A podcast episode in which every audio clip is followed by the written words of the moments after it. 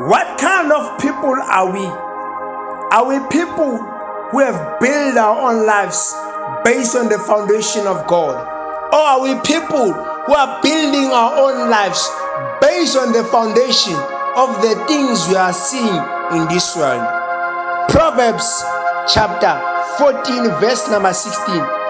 Sensible people are careful to stay out of trouble, but stupid people are careless and act too quickly. Lessons we must learn about sensible people. Number one, they run away from things that gonna bring shame towards their own name. Sensible people, they are full of goodness within themselves. Sensible people, they speak words that builds another person up. Sensible people, they speak things that are godly out of their own mouth. Sensible people, they try by all means to run away from trouble.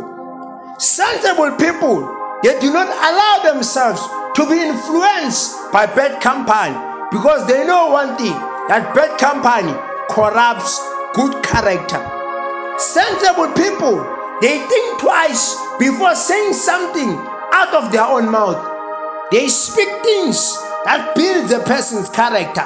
They speak things that going to edify a person.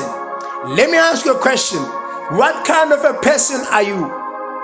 Sensible people, they know how to control their own temper. Sensible people, they make decisions that are godly.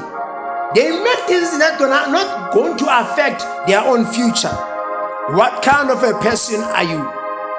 Also, sensible people, they do not make permanent decision over temporal situations. How long will you make permanent decision over temporal situation? Some of the situations which we encounter along the way, they are temporal. Even if they seem like they will never come to end.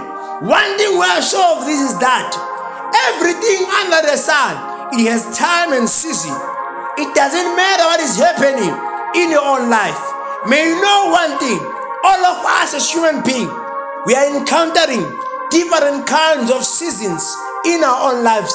Some of us, we are in winter season in our own lives. Some of us, we are in autumn season in our own lives. Some of us, we are in spring season in our own life. Some of us, we are experiencing summer season whereby everything is overflowing, whereby everything is right in our own lives. Let me assure you this that summer is coming in your own life. May you trust Jehovah. May you believe God.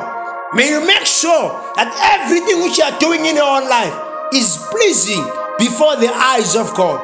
Remember, God's eyes are running to and fro, looking for someone who is doing good on earth. May you know one thing that sensible people they do not speak at anyhow, but they control everything which comes out of their own mouth because they know one thing for sure that in their own tongue there is life and death.